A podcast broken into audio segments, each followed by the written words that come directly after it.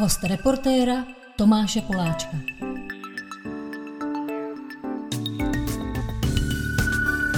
Dobrý den, přátelé. Vítáme vás u dalšího dílu pořadu Host reportéra. Jsem šťastný, že dneska naproti mě v naší redakci sedí muž, stejně starý jako já, 42 let, který mě naučil pít absint a ukázal mi a dokázal mi, že slivovice je úžasný pití.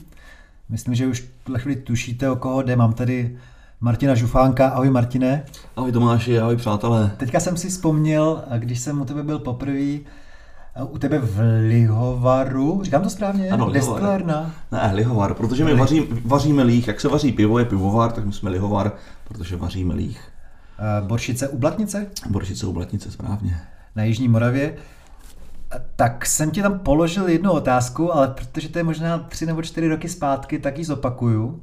Ptal jsem se tě, tak trapně trošku, kdyby si měl odjet někam na pustý ostrov jenom s jednou lahví, kterou by si vybral a ty si mi odpověděl, čekal jsem, co řekneš, a ty si odpověděl, že by si sebou vzal tu vaši slivovici.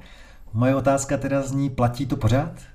Kamaráde, postupem času se to možná trochu změnilo a zjistil jsem, že kdybych měl možnost výběru, tak na ten ostrov si vezmu lahev absintu. A to díky tomu, že ta půlitrová lahev absintu je v podstatě koncentrát, který když naředím vodou, tak najednou mám třeba jako 2 litry. Takže místo jedné lahve eh, slivovice bych teoreticky mohl mít v jedné lahvi 2 litry absintu, což mi přijde jako výhodnější díl. Na tom ostrově by musela být ovšem pitná voda. No, to by bylo asi docela důležité.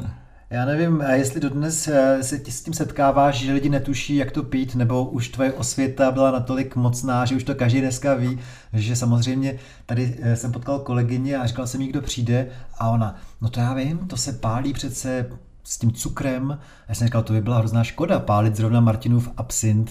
To se dělalo... Tak bez legrace, zrovna jsem byl včera na obědě a tohle to se mi stalo, že tam byla nějaká, nějaká holka, která seděla s náma a bavili jsme se o absintu a on říká, ty ale jako, já když vidím ty hořící sklenice a když tam kape ten, ten spálený cukr, tak mě to jako moc neláká. A což je bohužel jedna prostě z těch věcí, proč ten český absint má do dneška i po tolika letech, co to destiluju a jakou tomu dělám obrodu, tak mezi lidma jsou pořád takové mýty zavedené, a které to odpuzují, celou tu konzumaci. Takže ne, přátelé, nad absintem se nikdy cukr nezapaluje, absint nemá hořet, ten původní rituál spočívá v tom, že si nalijete do sklenice většinou 3 centilitry absintu a doředíte to třema dílema ledové vody. Takže ve výsledku nepijete 70% absint, ale, ale třeba 25%. Takže ono je to v podstatě jako silnější víno.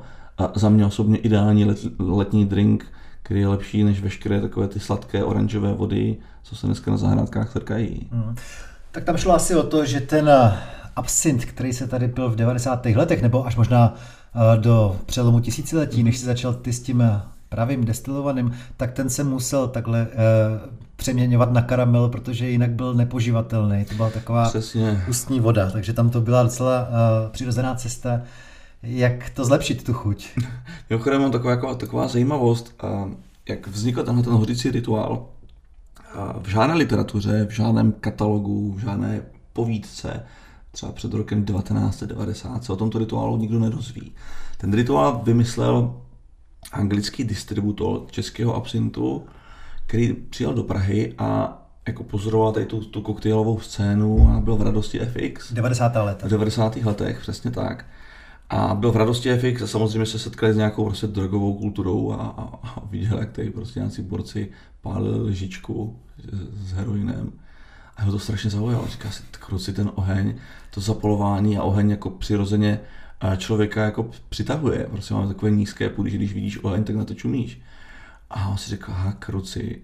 A vlastně na tom to zapostavil ten moderní bohemský rituál, přijel s tím do Anglie a řekl, podívejte se v České republice, jaký jsou drsní borci. Ty si lejou 70% alkohol a ještě ho zapálí a, a kopnou do sebe. No tak vznikl slavný český bohemský rituál, který jsou původní, tradiční a s tím servisem nemá vůbec nic společného. No.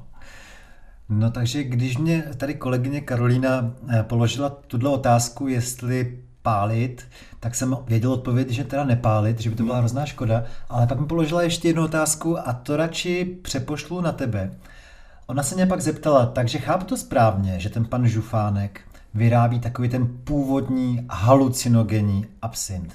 A já jsem říkal, no tak na tohle odpovědět neumím, protože podle mě slovem halucinogenní bych to neoznačoval, ale ani si nejsem jistý, že ty prokletí básníci před 150 lety nebo kdy pili skutečně něco halucinogenního. Takže jak to je s tím termínem halucinogenní, který i lajci často znají?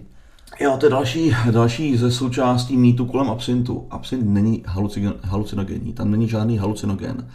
Tu největší kontroverzi způsobila látka, která se jmenuje tujon. Tujon, to je olej, který je v pelínku pravém, který se tam přirozeně vyskytuje. A ten tujon, když se použije v opravdu velkém množství, tak dokáže člověkovi způsobit velké problémy s dýcháním. On naopak jako stahuje v podstatě plíce a nedokáže se nadechnout a můžeš se potom v podstatě ošklivě zadusit. Když se bavíme o množstvích, že byste museli vypít zhruba 160 litrů absintu, aby vás na ten tujon dostal. Což když si povíme, že když vypiješ najednou 10 litrů vody, tak, tak zemřeš. Ne, tak 160 litrů absintu. Ale ta prostě stačí mezi lidi nahodit nějakou udičku a ta se drží 100 let, 120 let. Takže ne, žádný halucinogen tam není. K čemu docházelo to, že jako absint je fakt silný alkohol a i když se ředí, tak ho člověk prostě vypije pořád stejně jako velké množství. Takže ty veškeré stavy, co měli třeba ty básnici, byly z toho alkoholu samotného, než z nějakého tuonu. Ale taky ten absint je jako postavený hodně na bylinách, které slouží na zlepšení trávicího systému. Vyjmenuje prostě, to je anís. Je to anís, fenikl, fenikl peliněk pravý, meduňka lékařská, mm. izop lékařský mm. a třeba koriandr. Mm. A je, je jako sranda, že třeba ten, ten první člověk, který ten absint v podstatě, jako, nechci říct, že vymyslel, ale se strojil ten recept, tak nad tím přemýšlel jako, jako nad lékem, jako lék na střevní koliky nebo na, aby ti to prostě vyhánělo nějaké střevní bacily. Jako je, je, je doložený fakt, že když šli francouzští vojáci do, a někde do, ne, ani ne do Sýrie, prostě někde do Turecka nebo nějaký do Alžíru, jo, do Alžíru. Když rukovali, tak dostali absint uh, naočkovaný jako jako lék a oni měli za úkol ten absint kapat do místní vody, aby se neotrávili vodou. Dezinfekce. Jako dezinfekce. Zaktualizovali, protože některý posluchači si možná vzpomenou na březen letošního roku, eh, kdy se tady můj host Martin rozhodl vyrábět eh, dezinfekce, protože má samozřejmě doma v Boršicích plno alkoholu, ale narazil na byrokracii úřadu. A to nebudeme asi tady rozebírat, protože spousta z vás o tom slyšela, jak který jsem pokoušela dovolat i paní ministrině Šilerová, aby to vyřešila, tuhle tu tak trochu ostudu, že Martina skoro stíhají za to, že se snaží pomáhat. Takže to je, to je taková historka eh, z doby eh, koronavirové, ale jasně, tak je to dezinfekce. No ale každý, kdo někdy tvůj absint pil, tak ví, že ty stavy jsou prostě jiný, než kdybych pil uh, vodku. Jo. Dejme tomu, jako člověk je určitě takový, to připomíná trošku jako extázy nebo LSD. Mm-hmm. Člověk cítí víc uh, jakoby blízkost k jiným, chce si povídat, uh, hrozně si užívá to povídání a opravdu jakoby má ty lidi víc rád, než kdyby pil vodku. Aspoň tak jsem Pře- cítil pře- já. Přes, přesně tak. Vodka je prostě ta nejčistší forma alkoholu, která nemá za úkol nějak chutnat a nějak jako vonět. Když to ten absint je nabušený bylinkama a ty bylinky, ty, jako ty bylinné destiláty bez cukru, dokáží člověkovi navodit takový prostě velice příjemný, fakt povídavý stav, má možná jako nějaké větší umělecké tendence, protože mu to třeba víc pálí. A já, co ten absint destiluju v podstatě non-stop od roku 2007, tak mám opravdu velké zkušenosti s tím, že po absintu nejsou nikdy kocoviny. Že když večer piješ pouze absint a neprokládáš to pivem nebo vínem, tak nikdy nemáš kocovinu. Jako z principu, protože ty byliny zároveň jako působí takové jako sedativně a fakt tě potom nebolí hlavička, hmm. což je super.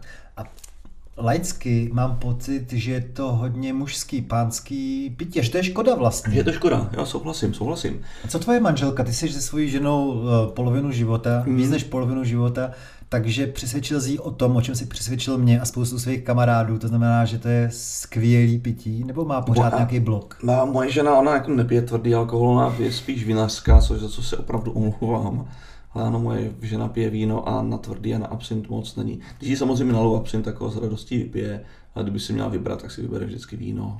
Jo, to jsem si vzpomněl na jednu historku, kterou si mi říkal před těma čtyřma lety, Ty si říkal, že to je často tvůj spor s ní, ale možná i s jinýma příbuznýma, možná i s tátou dokonce, že ty vlastně máš tendenci vždycky každý víno vypálit. Přesně, přesně. Já nechci... A dělat z toho nějakou vínovici. nechci být drzý, ale přátelé, nejlepší víno je destilované víno. A prostě, když, ten, když to víno skoncentruješ do podoby brandy, jako vinného destilátu, tak si vezmi, že třeba z tisíce litrů vína uděláš jako 100 litrů kvalitního alkoholu. A víno ti nevydrží 5, 10, 20 let. Jenom fakt některé úžasná vína vydrží takovou dobu, když to tam brandy ty vydrží 200 let. Po 200 letech otevřeš lahev vínovice, brandy, asi šťastný a, a chutná to jako božská maná, což víno nikdy neumí a neudělá. To je zajímavé, ty mě úplně otevíráš vzpomínky, protože to jsou věci, které mě samozřejmě zajímají a protože jsme se v životě párkrát viděli, tak už jsem se na to ptal, ale ze svojí paměti si to takhle musí otevřít až během dalšího povídání. Já jsem se na to jednou ptal, jak to je s tou trvanlivostí a s tím nárůstem hmm. kvality u toho alkoholu. A ty si mě, myslím, tvrdil, že třeba u té slivovice to tak není, že by třeba 50 let stará slivovice byla dobrá, že je to tam nějaký bod zlomu třeba po 20 letech a pak už se jako kazí. Jestli je to pravda, tak se tě zeptám za prvý na tu slivovici, kterou teďka za vynikajících hygienických, technologických podmínek vyrábíš ty. Jestli to platí i u ní, že tam je bod zlomu, po kterém už nebude lepší nikdy. Hmm. A pak se zeptám i na absint teda, nebo na gin.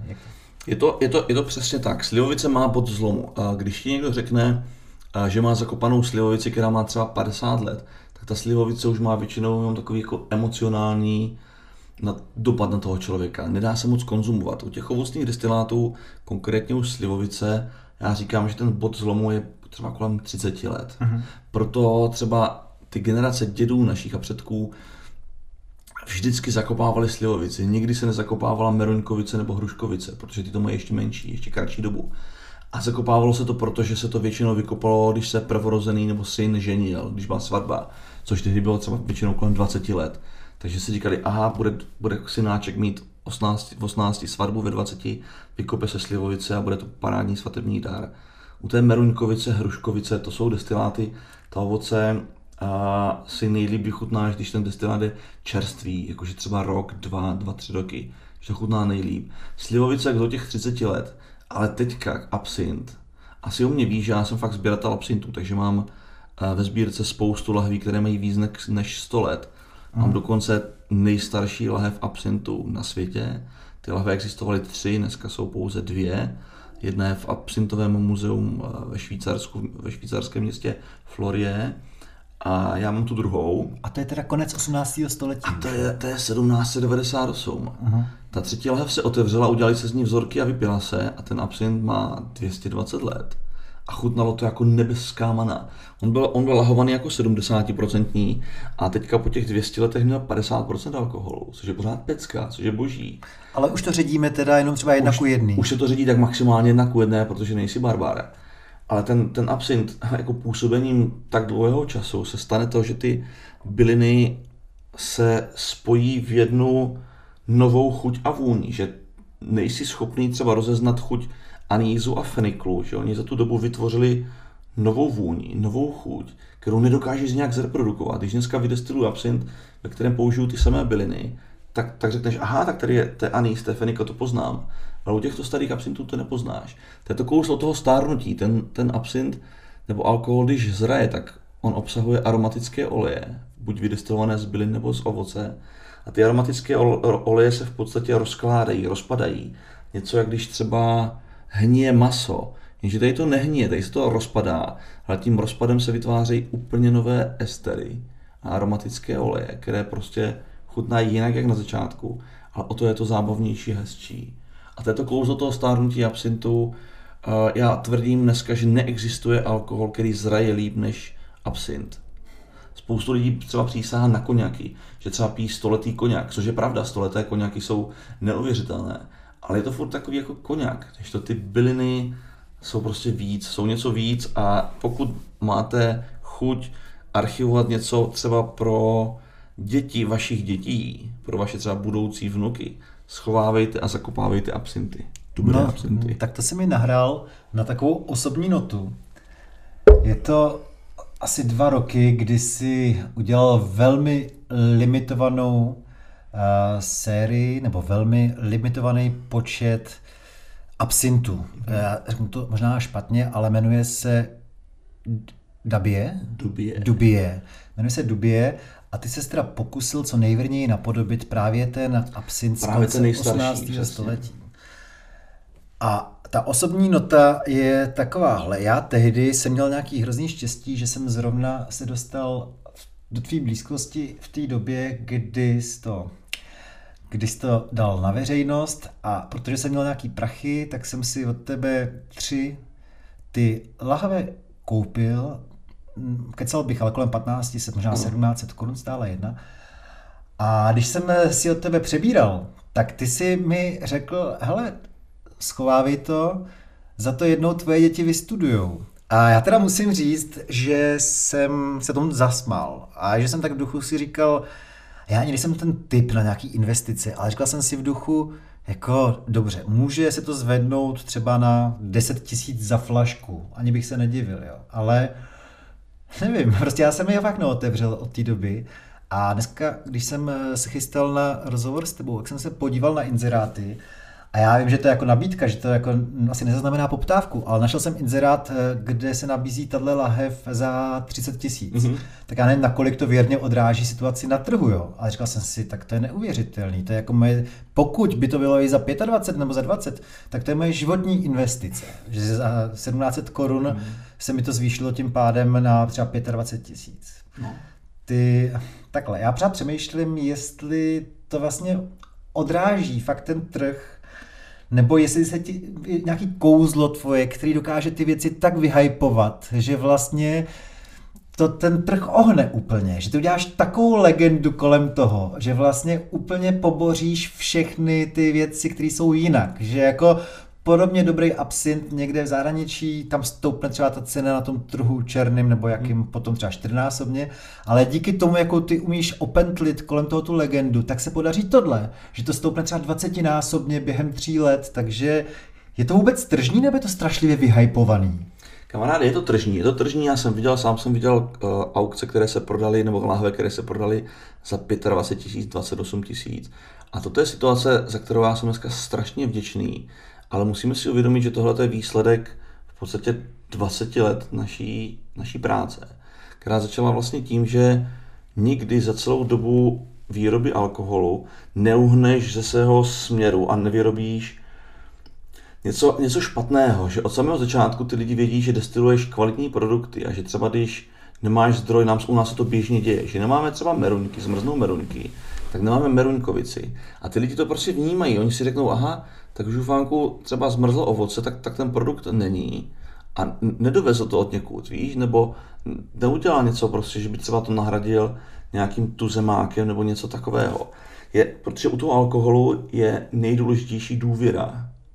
Důvěra je úplně esenciální. A mě jako fascinuje, že tolik výrobců si to neuvědomuje a sekají to prostě jako baťa cvičky. A, a, a když je prostě příležitost, tak udělají nějakou jalovou lahev, jenom protože je třeba moderní nějaký aktuální styl. A pak ten produkt třeba za dva roky není.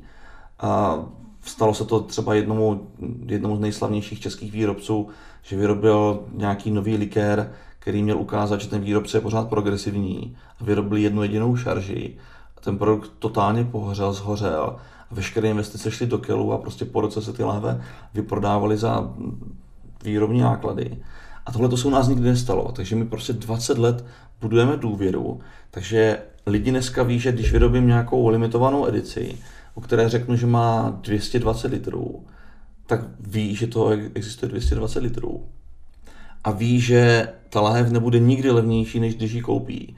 Protože u 220 litrů, takže 440 lahví, existuje násobně, násobně víc zájemců, než, než těch lahví existuje. Takže oni vědí, že s, tou, s tím nákupem nikdy neprohrají. Což je zároveň taková trochu naše past, že dneska, když uděláme nějaké limitované edice, tak se to snaží skupovat velká armáda překupníků. Víš, ano, takových to, je, lidí. to je až nesympatický. A já se to vlastně nechci účastnit. Eh, moje jediná investice bude tenhle ten Dubie, uh, Dubie no. protože to honu na každou další limitku, no. toho se nechci účastnit. To mě připadá fakt hodně, jakože lokty tam jsou. No a, a to si ještě vím, že já jsem jako jako jeden z mála výrobců, který v podstatě bojuje proti tomu, aby aby se tohle to jako nedělo. Mně by to teoreticky mělo být jedno, když tu lahev jako prostě prodáš, tak ji prostě prodáš a máš svoje jisté. Ale já, já dlouhé roky prostě třeba i s výrobcem nebo s dodavatelem našeho e-shopu vymýšlím jako bezpečnostní věci, jak zabránit nákupu robotům, víš, nějakým skriptovaným nákupům. Snažím se tomu zákazníkovi tu cestu do toho košíku co nejvíc prodloužit, aby to nešlo prostě naklikat za, za tři sekundy, aby fakt nebyl jako boj. Takže já fakt bojuju proti tomu, aby ty lidi ty lahve tak jednoduše nekupovali. Což je jako takové na jednu stranu fakt jako humorné a jsme mimochodem jako jediní zákazníci to dodavatele našich e-shopů, což je ShopTed, který tohle to řeší a který fakt jako po nich chce, jak zabránit zákazníkům nakoupit naše lahve. Taková situace, je to ale fakt důsledek těch 20 let fakt tvrdé práce a ty obrovské důvěry. My jsme fakt za to strašně šťastní. Je, je to takový asi největší pocit, co výrobce alkoholu může, může docílit. Dneska to má třeba McKellen, že se ty limitované edice vyprodávají během sekundy a pak se to drží za, za 100 násobek. Ale to je třeba firma, která má 150 let historii a nám se to podařilo po 20 letech.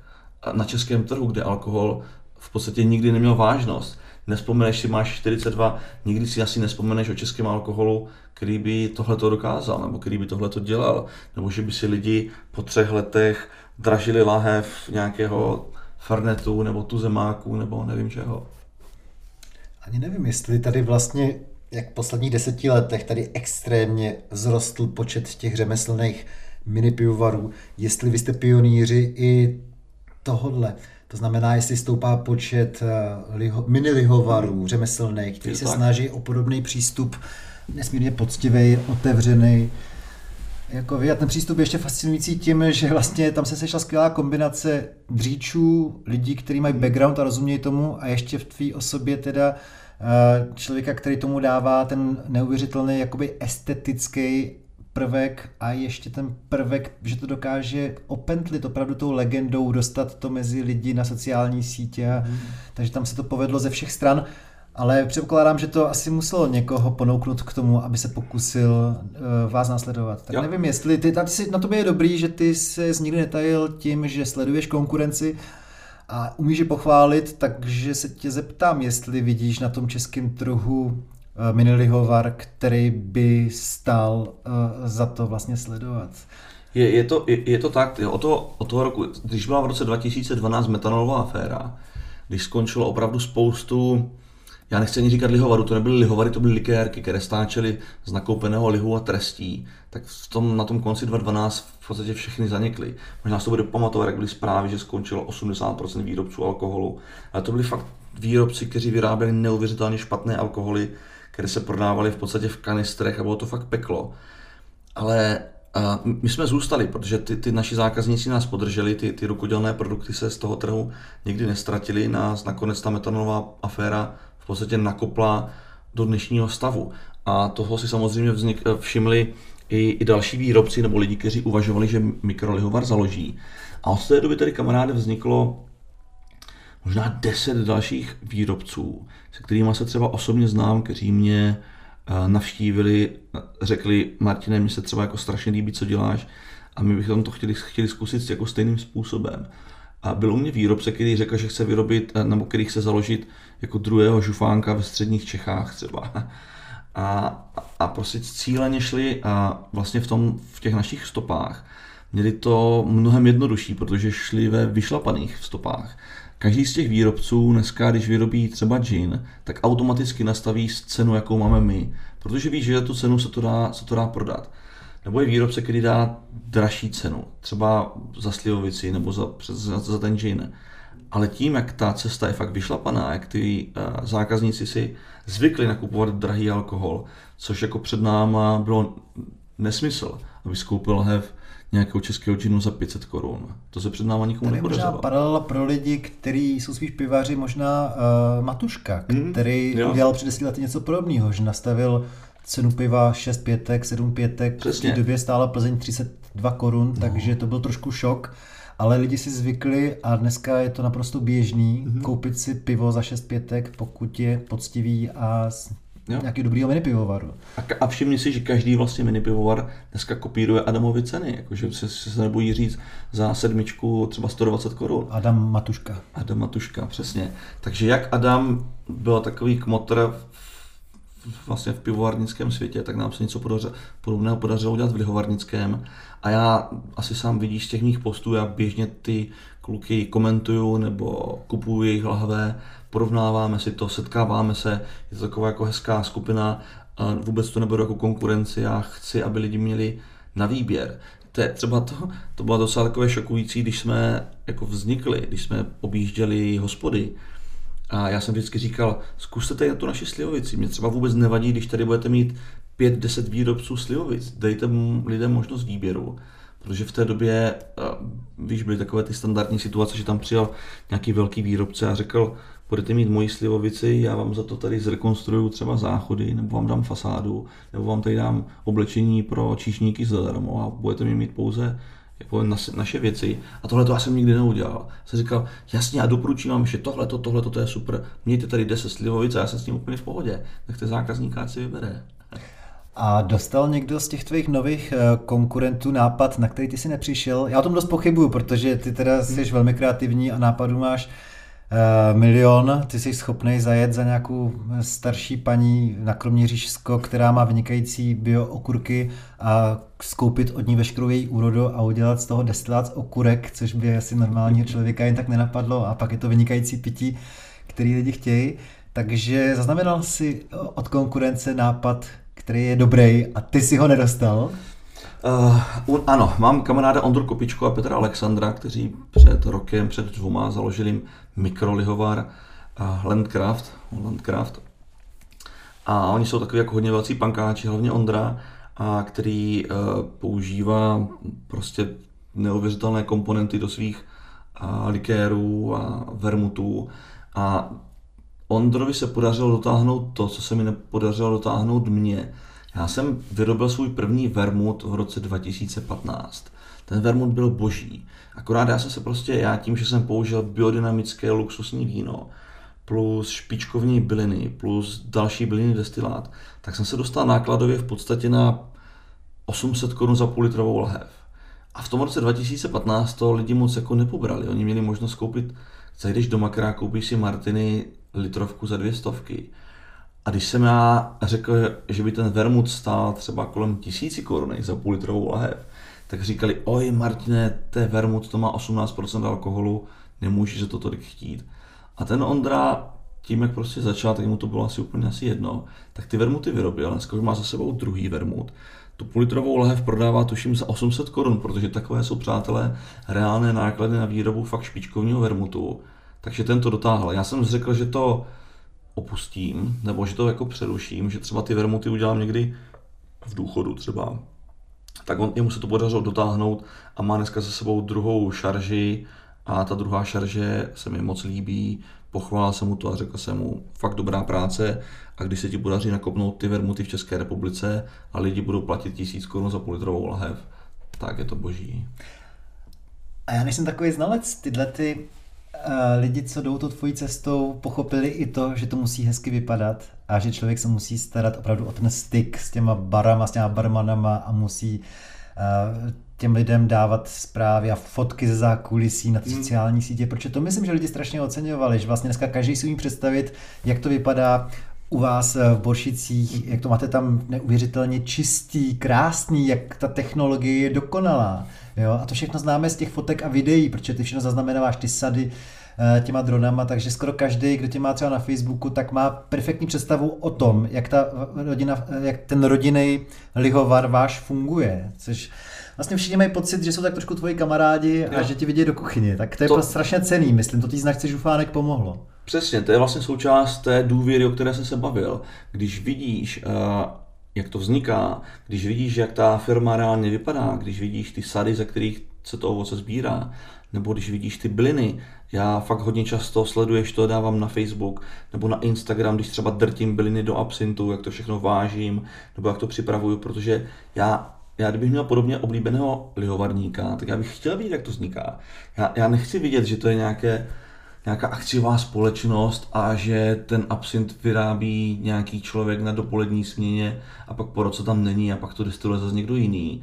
Prostě ta důvěra v tom není. Takže je strašně důležité, aby ten zákazník se kdykoliv podíval fakt na to prostředí, kde to vzniká, protože i dneska jsou tady výrobci, kteří na svých stránkách mají pouze takové ty imidžové fotky, jak je ta lahev pichnutá třeba někde na pláži v písku, nebo že se někde vyfotí s tou jejich lahví někde v Egyptě u hor, nebo že ta lahev cestuje po světě. A to je prostě totální nonsense.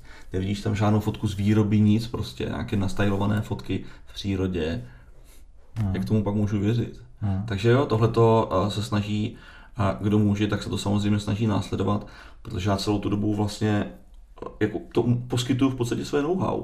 Já to je to... zajímavý, to je zajímavý, že čla, když tě člověk navštíví eh, u tebe doma, tak si nemůže nevšimnout vlastně toho, že ty jsi člověk, který má velmi silný estetický cítění, že tě jako zajímá výtvarný umění a umění všeobecně a možná jsem se ti na to nikdy nezeptal, jako po kom to máš? Vy jste zemědělská rodina, ne? A jako třeba tvoji bratři, jeden bratr, ten tam je neustále v té destilační místnosti a destiluje, mm. tak nechci mu křivdit, ale ten podle mě e, nemá zdaleka takový zájem o moderní umění, jako máš ty, no. takže jako kde se to je vzalo ten, ten cit pro estetiku? To já jsem, já jsem z těch bratrů, my jsme teda tři bratři, abyste viděli, a já jsem z nich jediný, co tohle to má a já jsem to podědil po své mamince. Aha. Moji bráchové jsou jako stoprocentní tatínek, uh-huh. jako fakt zemědělci a dříči. Uh-huh. A já jsem to pochytil z matčiny strany. Ona jako ve své linii měla spoustu uh, obchodníků, jako lidí, co se fakt jako živnostníci, co se jako živili sami. A mně se třeba líbil uh, v té její uh, lajně je, byl, byl člověk na konci, na konci 19. století, který byl buřič a on v té vesnici, kde se mamka narodila, na tom Suchově, byl první člověk v historii, který... To je někde na Jižní Moravě. Na Jižní Moravě, mhm. kousek, kousek od nás. Tak on byl první člověk, kterého naštvala církev a on jako vystoupil z církve, co v té době bylo jako šokující, jako pobuřující. On to jako logicky uvažuješ a zjistí, že, že tam něco nehraje, že to je prostě že to je něco špatně. A on prostě otevřeně vystoupil a byl prostě takový mimo okruh, a představ si, že jsi jako vesnice 300 obyvatel, všichni tam prostě chodí do kostela, všichni se modlí a teď tam jeden člověk, který se zakousne a řekne ne, tohle to není správně, co se tady děje. Takže tohle to všechno mám z vančiny strany. To moje obchodnictví, to umělecké cítění a to všechno, já jsem za to strašně rád. No. Hele, a já na svém místě bych dělal tohle. Já kdybych měl nějakou limitku, třeba dubě, mm-hmm tak bych svýmu oblíbenému výtvarníkovi řekl, hele, za obraz tady máš lahev. Nestalo se ti to někdy? Nebo nabízejí ti to ty výtvarníci třeba, stalo, že ti dají svoje dílo za jednu, dvě lahve? To, to, to zase tak ne, ale já třeba tak to s ním jako hodně spolupracuju. Jak třeba víš, tak třeba etiketu na, na Dubieda udělal Martin Pecina, Aha. což je jeden z nejlepších českých typografů a návrhářů knižních obálek, vyhrává pravidelně ceny za nejhezčí knižní obálky, vůbec nedělá etikety alkoholu, já jsem jediný, komu ty etikety dělá. Pak mám třeba velice rád, je to můj velký kamarád Pasta Oner, mm-hmm. se kterým kuju nějaké pikle, nebo mám uh, velice rád kluky z I Love Porno, co dělají jako Tina. Uh, hodně mě to táhne, to takový street art, mám, víš, hodně rád jako styl Banksyho a takové v podstatě jako takový pobuřující v podstatě grafický styl nebo umění, že to nejsem moc jako velkých příznivců toho, že stojíš v galerii před obrazem a teď tam s nějakým kurátorem hodinu přemýšlíš, jaký, v jakém rozpoložení ten malíř byl a jestli náhodou tahle ta čára neznamená to, že, že měl nějaké pochromané dětství a co tím prostě zamýšlel. To jsou nesmysly. Já mám prostě rád, když se pobuřuje. Já mám, asi víš, já jsem hodně, hodně jsem než osvícený, ale prostě postižený, postižený jednou devadesátkovou kapelou The KLF k tomu, tomu vlastně celé moje aktuální dění je výsledkem The KLF, kteří dělali všechno punkovým způsobem, kteří na konci své kariéry, když je vyhlásili jako britskou skupinou roku, tak, tak druhý den oznámili, že končí s hudebním světem a spálili hudbou vydělané peníze v krbu. Prostě spálili milion liber. Milion, milion liber. Spálili milion liber a, a prostě tohle to je o čem to asi má být prostě, že se z toho, asi sám, já si z toho prostě dělám legraci. Jestli dělat si z toho legraci, nebrat se vůbec vážně a dělat to všechno takovým punkovým způsobem. Hele, tak to bych dal takovou vsuvku, protože DKLF to je teda fenomén. Pro některý lidi to je kapela popová, pro některý to je kapela naprosto avantgardní. Eh, já nejsem zdaleka takový znalec jako ty, ale mám tam jednu desku, kterou úplně miluju a nevím, jestli miluju ostatní a to je Chillout, mm. teda z počátku 90. let, jo. což je fakt jako nádherná chilloutová deska, kde je nasamplovaná spousta zvuků jako Elvis Presley a tak. Přesně. Tak to já miluju, takže jak se ty, eh, to znamená, když jsme stejně staří, tak ti bylo třeba 14-15 let, proč ty se zamiloval do KLF? Kamaráde, KLF mě postihlo a vlastně v 89. Už takhle brzo. Brzo, no jako když skončil bolševik, a, tak když skončil to bylo možná 90. Oni jako tato jejich nejhlavnější období začalo v 89. A já v roce 1990 jsem objevil v Uherském hradišti, když byli takový ty trhovci s, s audiokazetama, co se prodávali polské kazety. Vytáhl z někde koberec a prodával z kazety. Tak mi tam zaujala jedna kazeta, The KLF. Viděl jsem tam takovou, takovou, takové T z dvou reproduktorů, což byla deska White Room. Tak jsem si to koupil.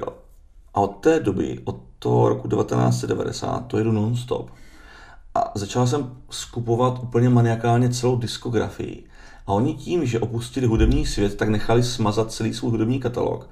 Takže se ni, už jako nikdy nevíde žádná jejich deska v nějaké reedici. Ano, Takže a na Spotify třeba neseženeme žádnou ni, nik, Apple Music, nic takového, všechno prostě je, je, je zrušené. A ty, z těch desek se staly podobně legendární láhve, jako naše láhve v podstatě. Je, je. Že oni vydávali fakt desky, které měly třeba 500 kusů jejich nejslavnější deska 1987, a to museli spálit, museli zničit, protože tam vysemplovali Abu nelegálně, mm. tak ona je přinutila celý náklad spálit. A ty desky se na eBay prodávaly za tisíc, dva tisíce liber. Mně se ta deska podařila koupit dokonce s s malůvkama od Jimmyho Cotyho. Ježíš Mare, asi nám neřekneš, kolik tě stála. Ne, nemůžu to říct. Doma jsem řekl, že to stálo třeba jako 20 liber, nebo jako, že to je jako stará ošoupaná deska, že vždycky dneska nikdo nekupuje. Jasně, ale byla fakt jako brutálně drahá. A, ale já jsem jako fakt začal skupovat úplně všechno a hlavně jsem docela propadl takové té myšlence, co zatím jako stojí. Protože jako The KLF, oni jsou takový v podstatě, jako oni jsou hodně takový jako ilumináti hodně pracují s iluminátskýma symbolama a, a, a s tou takovou myšlenkou jsou fakt jako takový osvícenci. Hodně dělali do umění, jako Jimmy Coty vlastně, jestli si budeš pamatovat, tak připravil ten návrh nové britské poštovní známky, kde byla královna s plynovou maskou, mm-hmm. takže takový ten klasický profil královny a ty tam byla jako plynová maska, což jsem samozřejmě taky hnedka musel koupit. a, a to mě vlastně celé jako ovlivnilo a tohle je výsledek. Ale uh, co ty ještě sbíráš, kromě teda všeho, co se týká DKLF, mm-hmm. tak mhm. ještě máš sbírku, na který ti hodně záleží. Předpokládám, že teda alkoholu. Mm-hmm. Ještě něco máš takový? Je? Sbírám, sbírám, všeobecně sbírám hudbu. Já když se do někoho, do někoho kousnu, tak ho sbírám komplet. A nejen, že ho jakože můžu mít třeba předplaceného třeba v tom Spotify nebo Apple Music, tak já si opravdu kupuju fyzické nosiče, jako třeba desky, no už ani moc ne CDčka, spíš desky. Takže třeba v poslední době třeba John Hopkins, skupoval vešk- skupu veškerého John Hopkinse. Jo, potkali jsme se na koncertě na koncert. ve Foru Karlín. No, no, no.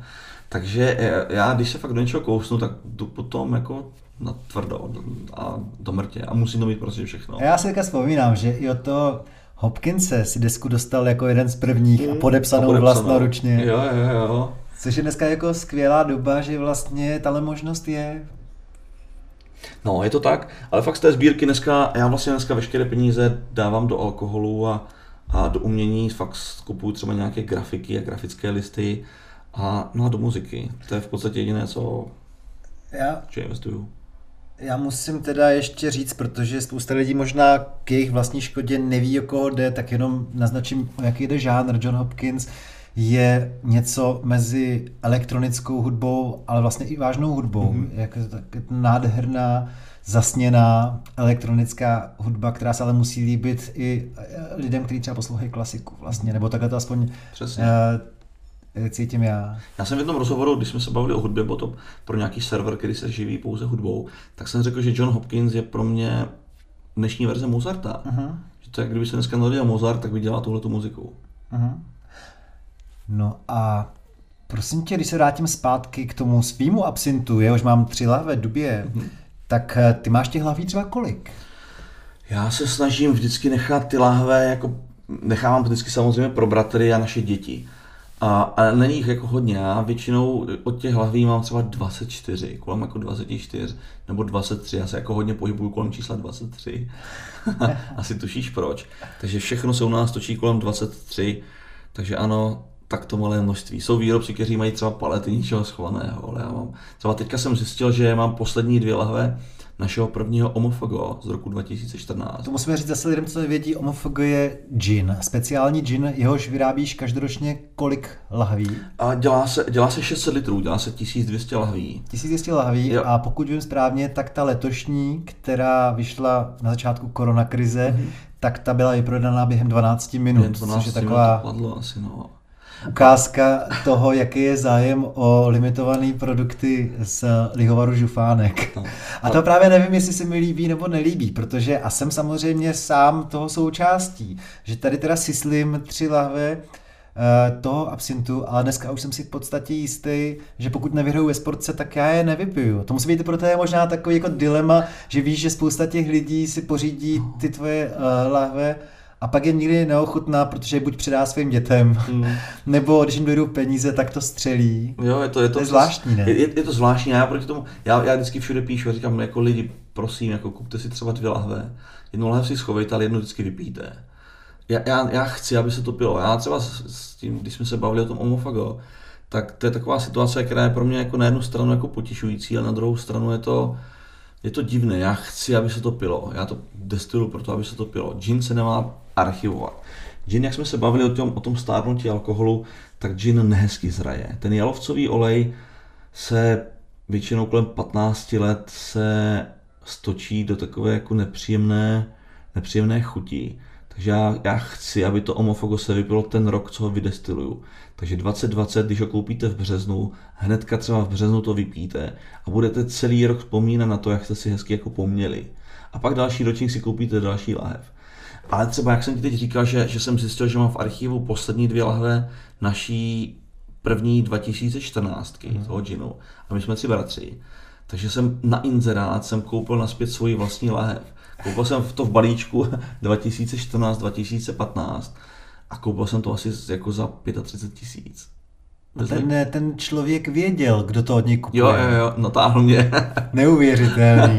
já jsem říkal, tak já bych to... právě řekl na jeho místě dobře, za dubě, no. vyměním, ne? No, Mohl to dělat takhle a ne tě zkásnout. No. Jako, já bych byl jako zcela upřímný, tak my jsme to jako vyměnili za láhve, on to vyměnil za naše láhve, jo. jenomže v prodejní hodnotě 35 tisíc. Tak to jo, tak to je potom rozumný, to bych tě taky takhle natáhl. natáhl. No a řekni mi upřímně, jak jsi mě před dvěma nebo třema lety teda uh, řekl, za to jednou tvoje děti vystudujou, tak uh, ty myslíš, že jako reálně ta hodnota ještě může růst? Mm-hmm. To není normální, není normální, aby 30 násobně ti stoupla hodnota nějakého půl litru chlastu. Není to normální, ale já to přikládám tomu, že jako pořád vzniká, ne, nemůžu říct generace, to je nesmysl, ale pořád vznikají prostě lidi, kteří to dneska neznají a pak to budou chtít dochutnat a ta lahev není, že bude jen u těch sběratelů.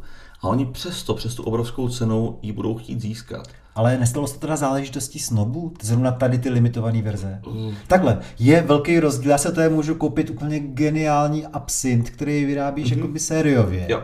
Který zrovna je, odkazuje svým jménem na DKLF. Ano, ten absint se jmenuje Justify en Ancien. Což je jako jeden z těch diskohitů, který udělali jo. na přelomu 80. a 90.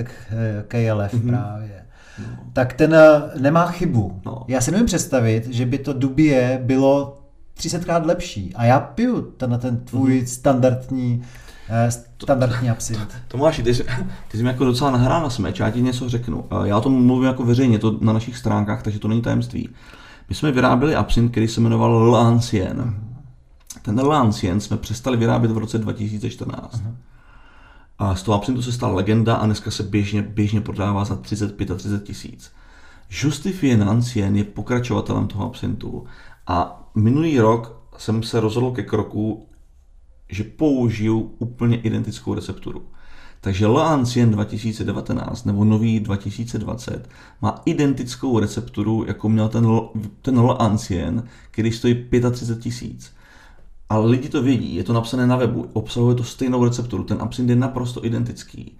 Ale všichni chtějí ten původní Lancien kvůli tomu, kvůli té lahvi, která už nikdy nebude, kvůli té etiketě, která už nikdy nebude. a kvůli tomu příběhu, který ten absint nastartoval. Takže oni můžou mít identický chutnající absint, stejný, ale ten absint se prostě vyrábí, už ho vyrábí prostě kontinuálně, sice třeba 200 litrů ročně, ale vědí, že už jako nebude vyprodaný. A hotovo. A, a dají 35-40 tisíc za lahev, která už není. To je takový paradox, kamaráde. Já, já jsem rád, mě to vyhovuje. Ehm, mým dětem je 10 a 7, takže zatím hm, ty prachy nepotřebuju na tu jejich školu někde v Británii třeba.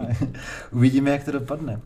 No, ty jsi zmínil tu metanolovou aféru z roku 2012 mm-hmm. a řekl si, že ta tobě a lidem, kteří jsou poctiví jako ty, vlastně pomohla. Mm. Protože e, zničila ty lidi, co buď podváděli nebo prostě míchali různý hnusný trestě do, do lihu a vyráběli prostě hnusy, mm-hmm. když to řeknu takhle. Jo. Takže to byla velká krize tehdy, já nevím, nějakou dobu se nesměl prodávat tvrdý chlast, jestli si vzpomínám a tak. No a my jsme letos na jaře teda prožili mnohem větší krizi, asi nesrovnatelnou. O této krizi dneska už po ní, hospody jsou otevřený, díky bohu, O té asi nemůže nikdo říct, že by ve výsledku v něčem pomohla. Ani firma Žufánek asi nebude nikdy říkat, že tohle by k něčemu bylo dobrý. To bylo celý, celý špatně. Tohle to bylo celé špatné. Jako metanolová aféra, to, že v té době jsme nemohli 14 dní prodávat alkohol, mohlo se prodávat pouze maximálně 19% alkohol, který žádný nemáme, tak to bylo úplně prd proti tomu, co bylo vlastně teďka s tou koronou. To bylo, to bylo neuvěřitelně těžké pro všechny. A já jako celou přímě, celou karanténu jsem destiloval. Destiloval jsem non-stop v sobotu, neděli, ale všechno jsem destiloval na sklad, protože tím, jak my jsme se od samého začátku rozhodli, že půjdeme systémem přímého gastra a obejdeme veškeré supermarkety a takové obchody, protože jsme nechtěli, aby se lidé o nákupu naší lahve rozhodovali pouze proto, jestli je v akci nebo není. To je nejhorší možný způsob. A tak díky tomu zavřenému gastru jsme prostě najednou přišli vlastně o všechny gastrozákazníky. Na obrovské štěstí máme dobře fungující e-shop, takže ty lidi, co zůstali doma, tak jako samozřejmě chtěli pít, protože co jim jiného doma zbývalo, když měli děcka na krku a nikam nemohli, tak si jako objednávali přes e-shop, takže nám dobře fungoval e-shop.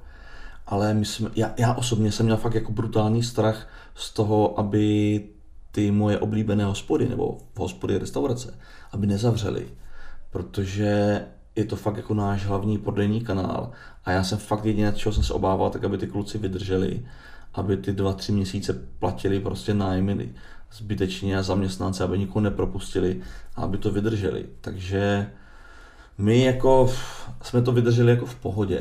Neprodávali jsme dva měsíce přes gastro, destilovali jsme na sklad s tím, že jsme jako věděli, že jednou se to otevře a prodávat se bude a že budeme mít co prodávat ale děsili jsme se toho, abychom měli komu prodávat i v tom gastru.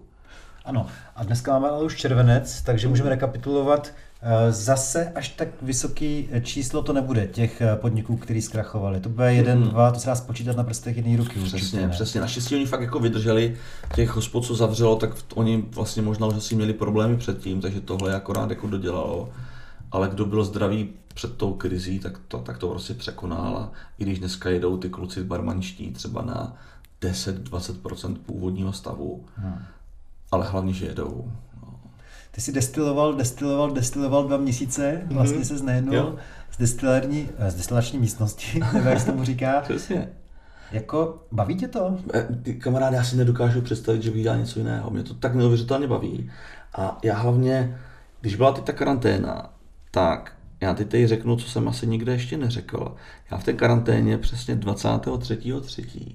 jsem vydestiloval absint, jako takový karanténní absint, který budu prodávat 23.3.2023. Takže já už teďka vlastně tři roky dopředu vím, co budu za tři roky prodávat a hlavně ten produkt už existuje. Takže jak jsem, když zmínil z metanolovou aféru, tak já v metanolové, po dobu metanolové aféry jsem vydestiloval absint, který se jmenoval Private Reserve, privátní rezerva. Mělo to být jako pro nás, jako pro rodinu, pro mě, pro bráchy, pro nové kamarády. Byl to fakt jeden jediný demižon 50 litrový. Pro případ konce světa. Pro případ konce světa, přesně tak. A bylo to prostě moje nejlepší vínovice, výběr z bylin, kde jsem fakt jako vybíral jednotlivé lístky peliníků A byla to fakt jako pecka. A já po sedmi letech, vlastně v minulém roce, jsem řekl, že 33 lahví z toho uvolním do prodeje. Nacenil jsem tu lahev na 5900 korun a ten absint vlastně z, zbořil náš rekord, že těch 33 lahví se prodalo za 9 sekund na e-shopě. Počkej, ty prodáváš něco, co bude za tři roky až? A ne, ne, to, to, to, byla, to, byla, to byl absint, který jsem destiloval, uh, když byla metanolová krize. Jo, víš, takže já jsem ho prodával jasně. po sedmi letech. Jo, fakt jako 33 lahví. On se vyprodal za 9 sekund. A teďka vlastně, když byla koronová krize, mm. tak já jsem vydestiloval jako něco podobného, nebo jako stejného. Takže ano, existuje privátní rezerva 2020, která se bude prodávat v roce 2023. A proč až za tři roky? Já já chci prostě, aby to, aby to zrálo, aby to vyzrálo. Ten absint fakt neuvěřitelně hezky zraje. No a hlavně je tam trojka a 23, což jsou moje osudové čísla. Takže jo, musí to tak být. Ty jsi mě eh, říkal před pár lety, že v roce 2020 budeš mít poprvé v historii svoji vlastní whisky. Mhm. Dopadlo to? Bude letos whisky? Do- Nebo už je do- dokonce? do- Dopadlo to. Ta, ta moje whisky byla vydestilovaná v roce 2017, takže letos 30. června, 36. 2020 se může nazývat legálně whisky. Takže ano, už mám asi měsíc existující whisky, kterou stočím do lahví, ale nabídnu k prodeji asi půlku, takže třeba 80 litrů nabídnu a plánuju to možná na září, protože my v září jako firma, jako Žufánek Lihovar slavíme 20 let, tak něco připravím. A co ještě připravíš? Oj, to ještě nemůžu říct, já většinou pracuji s efektem šoku, že nikdo nic neví a najednou se to objeví na e-shopu. Dobře, ale bude i nějaká taková veřejná oslava, kde by si třeba uh, zahrál jako DJ nebo... Oj, to, to by mě velice lákalo. Dej, to, to je dobrá připomínka. Tak možná na září něco vymyslím s tímhle tím DJováním. Že to byla jednu dobu, to byla součást mého života. DJování. To, to, tohle etapu tvýho života já moc neznám, to znamená, že ty si normálně hrál za peníze. Přesně tak, hrál jsem za peníze. No ty peníze přišly až později, já jsem byl rád, když jsem vůbec jako mohl hrát, takže jako třeba zadarmo, takže já jsem tam fakt na své náklady přijel a odehrál jsem tam. Já jsem ta generace ještě, co hrála z gramofonu, takže jsem nakupoval desky, spoustu desek, které vlastně mám i do dneška. Takže ano, byl jsem, byl jsem DJ, hodně jsem hrál takový, dneska to lidi jako vůbec neznají, byli to jako DJ jako Frankie Knuckles, bylo to takový jako Detroit House, takové houseové rytmy a s tímto jsem přestal, když se do České republiky dostal takový ten Europop. A jako ESO hitparáda, víš, že Čágo byl šílenci a popularita takových těch německých pseudo uskupení a pamatuju si přesně ten okamžik, kdy jsem řekl, tak na toto kašlo, na toto jsem asi starý. A když v České republice vyhrála hitparádu taková neuvěřitelně imbecilní skladba od 24-7, to si dneska asi nebudete pamatovat, a to jsem si řekl, pro boha, OK, tak jako jestli lidi poslouchají tohleto, aktuální generace, tak já tady nemám co dělat s těma Počkej, ale do toho ti vstoupím, protože ty jsi z Jižní Moravy a Mhm. já bych tohleto vyprávění pochopil u Pražáka, protože tady obrovskou nádhernou osvětu v těch 90. letech šířilo Rádio 1. No. Takže tam jsme se mohli dostat k detroitskému houseu. No. Ale jak se člověk eh, z Jižní Moravy dostal k takhle modernímu, avantgardnímu, soudobému zvuku v roce 94? Byl se, co ti mám povídat, byl jsem naprosto jediný. Celá škola, když jsem chodil na základku nebo na střední školu, tak poslouchali tyhle ty věci a já prostě od samého začátku mám ten hudební vkus posunutý úplně jiným způsobem. Dostával jsem se k tomu samozřejmě jako z, z polských importů, jako, nebo dokonce z rakouských nebo z německých. A jak, jak jedenkrát poslechl z nějaké CDčko nebo desku nebo něco, tak pak cíleně šel a tohle to vyhledával a dalo se to, dalo se to sehnat. Ale byl jsem jediný, já jsem to neměl s kým sdílet, tak já jsem všechno musel nakupovat a s nikým jsem nemohl jako třeba říct, já ti tady, půjč mi kazetu, já si asi nahraju, protože to nikdo, nikdo to neměl. Já si vůbec nevím představit ani 18 letýho, 16 letýho, jak tancuješ někde na house party. Nikdy ale- jsem, jo, nikdy jsem netancoval. Já jsem ten typ, co sedí a poslouchá. Já potřebuju můj ideální, můj ideální stav, že někde sedím prostě v křesílku, klubu a poslouchám. Proto já preferuju jako nespívané věci, já nejsem moc jako na vokální věci. A já sedím, já u muziky zásadně sedím a jako vnímám to a poslouchám to. A nechtěli byste mě asi vidět tancovat, což se možná jako nikdy nestalo. Ani nestane. Ne, nejsem tanečník, vůbec žádný tanečník. Já to poslouchám, protože to je jako jediné, jediné, jak si to můžeš jako vychutnat, že sedíš a posloucháš a vnímáš. Tak já jsem si vzpomněl, že myslím, že k tvým 40 nám jsme ti s mojí ženou eh, dali gramofonovou desku jenom kvůli názvu, že se jmenovala Absint. Byl to nějaký jazz, ale jsem to neposlechl, ale jmenovala se Absint. Tak jmenovala se Absint, moc hezký dárek, to mě potěšilo. No, takže to já jsem vůbec nevěděl, takže ty jsi hrál třeba někdy nějakým klubu jako DJ. Přesně, já jsem hrál třeba ve Zlíně, existoval Hezky. klub, který už dneska jako neexistuje, byl to Gulem, jo, jo, no, v Břeclavi byly tam takové prostě zapadlé místa, ani to nebyly diskotéky, bylo to většinou nějaký předělaný kulturák na něco, hmm. kde se tohle to hrávalo. No, takže ty jsi vlastně rozkročený mezi tím jihomoravským venkovem a mezi Prahou. Mm-hmm kde vlastně udržuješ uh, ty styky s těma barama a staráš se o vyhlas uh, značky Žufánek. Mimochodem, jak jsi říkal jako DJ? Nemůžu to říct. tak to se někde vygoogluju. ne, to nevygoogluješ, to je, ne, ne, nebudu to říkat. Jako, byla to nějaká zkomolenina příjmení? A byla to zkrátka tří písmena, pak ti řeknu. A byly to, bylo to tři, byly to tři písmena. Který máš příjmení? Ne, které nemám vůbec příjmení. To bylo takový, v jednu dobu, v těch 90. to byl můj nick na veškerých serverech typu Mageo, to si možná ani nepamatuješ a já vlastně celé 90. jsem si tak jako říkal a nechci to teď říkat, protože by se možná našli někde v archivu nějaké nesmyslnosti, co jsem možná někde psal. no, dobře, tak jo, tak ale uh, rozkročený mezi uh, venkovem a Prahou a dneska předpovídám odpověď, že by si do Prahy natrvalo nešel, mm-hmm. ale měl si třeba v těch 20 letech ty tendence s těma svýma sklonama k té kultuře, k společenskému mm-hmm. životu, uh, i když ty jsi zvláštní, protože jsi společenský introvert. A takových lidí je docela dost. Uh, měl jsi ty tendence vlastně opustit uh, tu vesnici, která má, nevím, 800 mm. duší a odstěvat se do Brna anebo do Prahy? Ne, nikdy. Já strašně rád jezdím do Prahy, ale ještě rád se z ní vracím. Já bydlet chci mimo, mimo lidi. Zní to divně, ale nepotřebuju mít nějakou potřebu bydlet v paneláku se sto dalšíma lidma. Takže já jsem hodně rád z Boršicích, i když jako tu vesnici vůbec nenavštěvuju. Mě ve vesnici v podstatě neviděli x let. Vy jste vedle Hřbitova, jestli se... Jo, přesně, nejlepší soused, co může být, je Hřbitov. Taková naše chillout zóna.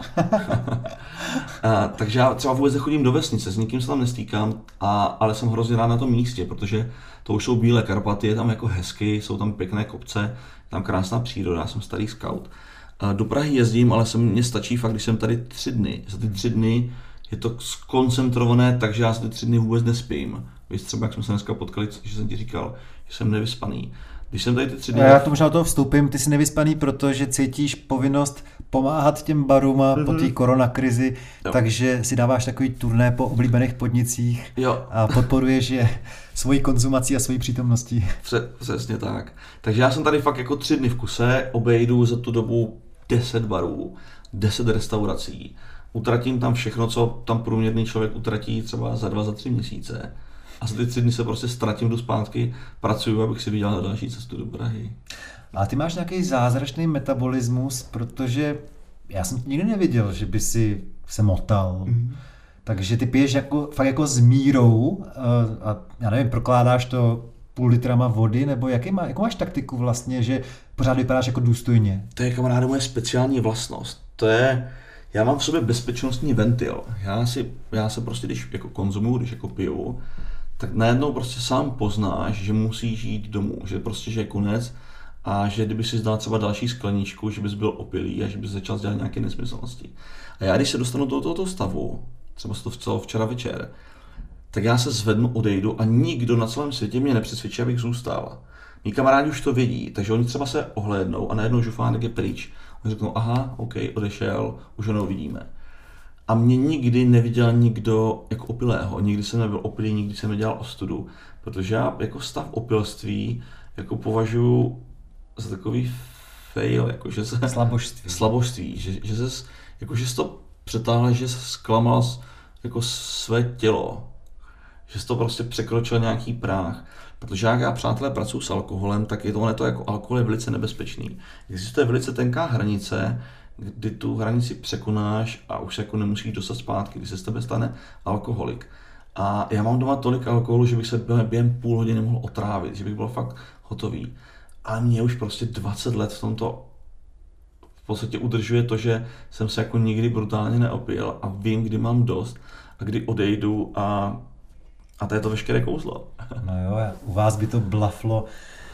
Já si vzpomínám, jak jsem tam byl, jak tam máš pravdu ty slivovice s různýma letopočtama. Bavili jsme se o tom, že nemá smysl asi skladovat eh, ročník 70, ale máš tam 81., 85., tak máš Mhm. naskládaný ty slivovice Jo, starý jo. po, po rodičích nebo dokonce pro prarodičích. Asi. No, nejstarší slivovici máme 1951, když se narodil můj tatínek. Takže v té době vždycky víš, byla taková ta tradice, že dostal lahev a k té lahvi dopis. Takže tatínek má lahev, když se narodil a pak tam má dopis, kde jako podepsaný, kde jsou podepsaný rodiče, teď motřenka, prostě všechno. A je tam napsané, jako narodil se Josef Žufánek, 1951, všichni to podepsali. A na tu lahev se to vlastně ten dopis obtočil, přetáhlo se to nějakou gumou, nějakou zavařovačkou a, a měl jsi takový, takový dárek. Takže ta slivovice tatínková existuje, už se samozřejmě už, jako nikdy neotevřeme, by se ani nedala, nedala po té době pít, už je z ní taková jako rosolovitá hmota, ale jako dárek nebo takový předmět emoční, emočního vztahu je to nejlepší. A jak se říká, že doma není nikdo prorokem, tak platí to tam u vás ve vašem kraji, že cítíš u části místních lidí, že se pořád dívají skrz prsty na produkty, které dělá vaše rodina, protože prostě jim to připadá moc moderní, nebo něco takového, nebo to všichni vlastně uznávají, že to umíte a děláte to skvěle. Toto je to, co mě na tom mrzí asi ze všeho nejvíc, že ti místní lidi si zaprvé nikdy žádnou naši lahev nekoupili. Je to drahý. Ne drahé, oni si to nekoupí z principu, že jsi to vyrobil ty, jako místní člověk. A ta závist je neuvěřitelná. Ono je to možná na té Moravě možná ještě silnější, jako třeba v Čechách, nebo jestli je to prostě v naší povaze závidět svému sousedovi úspěch. A my, když jsme začali vyrábět ty naše alkoholy, tak náš první zákazník byl v Břeclavi, třeba 50 km od nás. Hmm. Z těch místních si to nikdy nikdo nekoupil. Oni když tě vidí, tak ti řeknou třeba čau Martine, ty vám se podařilo jako super věc, prodáváte, byli jsme v Praze, jste v každé hospodě, ale nikdy nepřijdou a nikdy z toho nekoupí. Otočíš se a řeknou, ty je to takový kapitalista, prodává Pražákům slivovice za čtyři stovky, můj děda tady prodává domácí litr za dvě stovky a to je prostě kapitalista, buržousta a Pražáci mu na to skáčou. Uh, to je strašně smutné, když prostě ty a děje se to ve všech odvětvích, ať je třeba, víc třeba jak zmínil tu paní s těma okurkama, jak jsem za ní zajel to Kroměříže. Ona byla šťastná, že jsem tam přijel celou tu produkci koupil, protože mi řekla, já to tady prostě u toho Kroměříže nikdy neprodám. Já to prodávám někde do, do nějakých prostě krabiček nebo do nějakých ošatek někde na Praze na, na trhách. Ale, Právě protože to je bio. že to je bio, Trošku dražší než a- v supermarketu. Ale že to prostě udělá nějaký místní člověk a ty místní nechtějí podporovat jejich prostě člověka z vesnice. Ta závist je opravdu neuvěřitelná a mrzí mě to velice, protože sám cestuješ, prošlapal v podstatě jako půlku světa a podobný příklad, ne- nechci, nechci to jako nějak říkat, že bych se nějak chlubil, ale třeba když se v Americe, v jakémkoliv městě, máš něco podobného, tak, tak po tobě pojmenují ulici, nebo tam přijíždíš a vidíš ceduli, vítejte třeba v Minnesotě domově třeba Billa Gatese, nebo něco, že jsou jako hrdí na ty místní podnikatele. A že si říkají, jo, my jsme, my jsme město, ve kterém se narodil Bezos nebo kdokoliv úspěšný, že jsou na to hrdí, protože díky němu se o tom městě jich ví. A kdo by třeba dneska viděl o nějakých buršicích u Blatnice? Co tam je ještě slavného, kromě rodiny žufánků? Já nechci, aby to vyznělo divně, ale nic, jako, tam jako nic, nic takového není. A, a vem si, že dneska třeba přijedeš do Singapuru, do singapurského baru a vidíš tam naši láhev a výrobce žufánek Boryšice u Blatnice. Počkej, a tam máte hlavně gin a absint, nebo i A v, slivovice? v zahraničí jsou džiny a absinty hlavně. A jako je to pro tebe teďka ta největší výzva, protože sám si říkal, že v Praze každý podnik, který má nějaký jméno, tak má v nabídce i žufánka, takže je to pro tebe teďka největší výzva rozšířit slávu vašeho uh, jména, jména vaší rodiny. A ani, ani ne jako rozšířit slávu, ale mě fakt jako dělá, třeba já jsem, moje maminka je takový jako, ona by strašně ráda cestovala a neměla možná jako příležitost. A když jsem měl dva roky naspět do Singapuru navštívit bary a, a zúčastnit se jednoho ginového festivalu, tak jsem mě jako velice opatrně zeptal, jestli bych ji jako nevzal sebou. Si říká, jasně mám pojď, jako, tak jsem nevzal bratry, nevzal jsem ženu, nikomu, vzal jsem maminku. Byli jsme tam jako spolu. A teď ona se mnou přišla do, do baru a, on, a ona, ona je ročník 54, ale byla poprvé v koktejlovém baru a v Singapuru. A teď tam přišla a viděla na regálu naše lahve. A ona se rozbrčela, ona byla tak jako strašně dojatá, že byla v Singapuru přes celý v podstatě svět a, a že tam přijde a vidí tam naši flašku. A tak ona jako prostě se rozbrčela, že tím, že co ti prostě její synové jako dokázali. Že tu lahev prostě dostali do takového kouta světa a, a že to třeba, že ty, ten singapurský importér nás sám oslovil, že jsme ani nemuseli tu lahev nabízet, ani jsme neposílali nějaké vzorky nebo katalogy. Oni to objednali pouze proto, že si přečetli nějaké, nějaké recenze a zkušenosti na internetu zahraniční a řekli si, ha, sakra, tohle to bychom asi chtěli mít. No.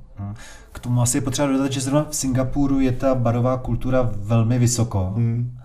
A do téhle chvíle jsem si myslel, že ten zájem o žufánka je způsobený i tím, že se tam chytlo několik vynikajících českých barmanů. No to stoprocentně, to stoprocentně, vlastně ten podnět musel přijít od nich, protože oni by jako nepřišli na to, že existuje něco jako borovička. Mimochodem v Singapuru je naše borovička. Takže ta československá barmanská mafie, která dneska vlastně v Singapuru sílí, a říká, musíme tady mít něco českého, našeho, abychom to sem dostali. Takže ty řekli importérům, existuje něco u nás jako žufánek a něco jako borovička, absint. Chceme to mít u nás na policích a, a měli to. A jako předpokládám, že dneska ten svět absintový už zná značku žufánek mm-hmm. všude. Jo, jo. Že jste se dostali mezi tu světovou absintovou elitu a že už i Švýcaři a Francouzi mm-hmm. znají. Nedá, nedávno o tom psal jeden, uh, jeden člověk z Ameriky, protože on si jako pamatoval celou, celý ten náš začátek. My se sice pořád bavíme o absintu, ale ten absint nás asi dneska jako v tom zahraničí nejvíce reprezentuje. A to bylo tak, že já když jsem vydestiloval první šarži svatého Antoníčka, tak já jsem potřeboval zpětnou vazbu. Musíš říct svatý Antoníček, to byl ten první Ten náš první absint, přesně tak, ten absint se jmenuje San Antoine, svatý Antoníček. A já když jsem ho vydestiloval, tak v České republice mi tu zpětnou vazbu nemohl kdo dát, protože ten absint tady nebyl destilovaný tak já jsem začal googlovat, objevil jsem největší absintové fórum, které bylo jako americké, bylo 90% byli američani a nějací Evropani, co ten absint znali dávno přede mnou. A napsal jsem tam něco ve stylu Dobrý den nebo Ahojte, já jsem Martin, vydestiloval jsem první český absint a on jako první, jasně jako český absint. V té době byl český absint nejprokletější prostě po celém světě. Bylo to synonymum něčeho nejhoršího. A říká, jasně, ale další Čech, co se nám snaží tedy prodat nějakou svoji lahev a co se nám snaží něco. A já jsem řekl, já vám každému z vás nabízím lahev, pošlu ji zadarmo po celém světě, jenom za vaši zpětnou vazbu. Tak jsem rozeslal asi 50 balíků od Japonska po Spojené státy, všude. A teď ty lidi tam začali psát, jo, jako díky za láhev, hej, jako ze 100% bychom tomu dali třeba 50, je to jako špatné, je tam, je to přebarvené, jsou tam ty byliny moc dlouho macerované, je to zlé. A oni do dneška na to vzpomínají, že já jsem se neurazil. Já jsem neřekl, vy jste hlupáci, vy jste kryténi, já jsem lihovarník z Moravy a vy víte plné prd. Já jsem napsal, ty děkuji borci za zpětnou vazbu, co mám změnit? A teď mě jako znejistili a říkají se, ty lihovarník a ptá se nás, co má změnit. Tak mi napsali, hej, nebarví třeba 4 hodiny, barvy pouze hodinu, pak je to přebarvené, je to moc tříslovinové, je to divné, nebo přidej tohleto, uber tohleto. Já si říkám, jasně, děkuji, super, udělám další šarži. Vydestiloval jsem další šarži a tu jsem všem zase rozeslal. A teď oni úplně v šoku, že jsem jim poslal další lév zdarma. Napsali další feedback a řekli, je to mnohem lepší jako první šarže, ale ještě tohleto. Já jsem vydestiloval třetí šarži a ta třetí šarže to úplně zbořila. Ten napsal, do dneška je to z našich asi nejvyhledávanějších absintů. Třetí šarže San Antoánu, která byla úplně fakt jako boží, z dnešního pohledu byla geniální. A oni z toho úplně spadli na zadek a pak mi tam jako napsali, že klobouk dolů, ty se jako nenaštval, neposlal z nás do pryč, poslouchal z nás a vydestiloval se super absint. A od té doby nás mají v zahraničí strašně rádi, protože vidíš, že nejsi kretén, že je prostě poslechneš a že si nejsi tvrdohlavý, neděláš to jako po svém a že dokážeš reagovat na zpětnou vazbu těch lidí, co to pijí, takže jako tvých budoucích zákazníků. Hmm. S čím se jako do té doby vůbec nesetkali.